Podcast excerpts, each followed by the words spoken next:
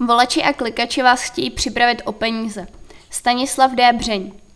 Do října 2022 evidovali policisté více než 15 000 kyberzločinů.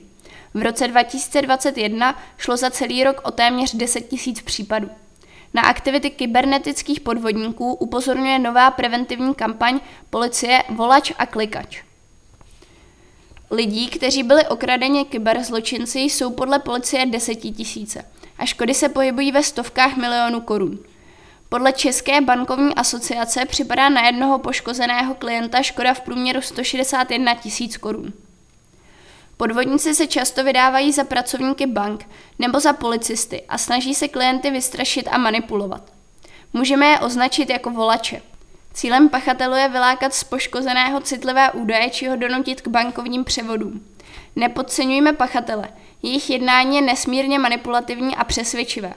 Podvodníci se také snaží pod různými legendami vylákat i vzdálený přístup do počítače či mobilního telefonu, například jako falešní investiční poradci.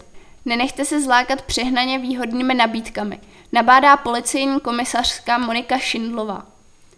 Další část pachatelů se snaží pod různými legendami nalákat poškozené na webové stránky, které jsou prakticky k nerozeznání od těch pravých.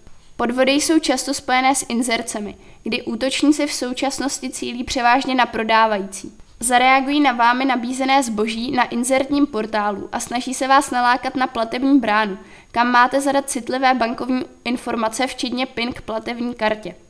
S tím, že vám pak zašlou peníze. Je to nesmysl, když něco prodáváte, tak kupujícímu pro zaslání platby stačí pouze číslo vašeho bankovního účtu. Popisuje podstatu podvodu Monika Šindlová. V poslední době se objevují také SMS zprávy s fiktivními státními sociálními příspěvky. To je podle Moniky Šindlové velmi nebezpečné, protože velké množství lidí nějaké příspěvky očekává. Podle odhadu policie je pravděpodobnost kliknutí na přeložení odkaz u SMS zpráv až 8krát vyšší než u podvodného e-mailu. Lidé by si před každým kliknutím na odkaz či před zodpovězením otázky volajícímu sami měli položit dotaz.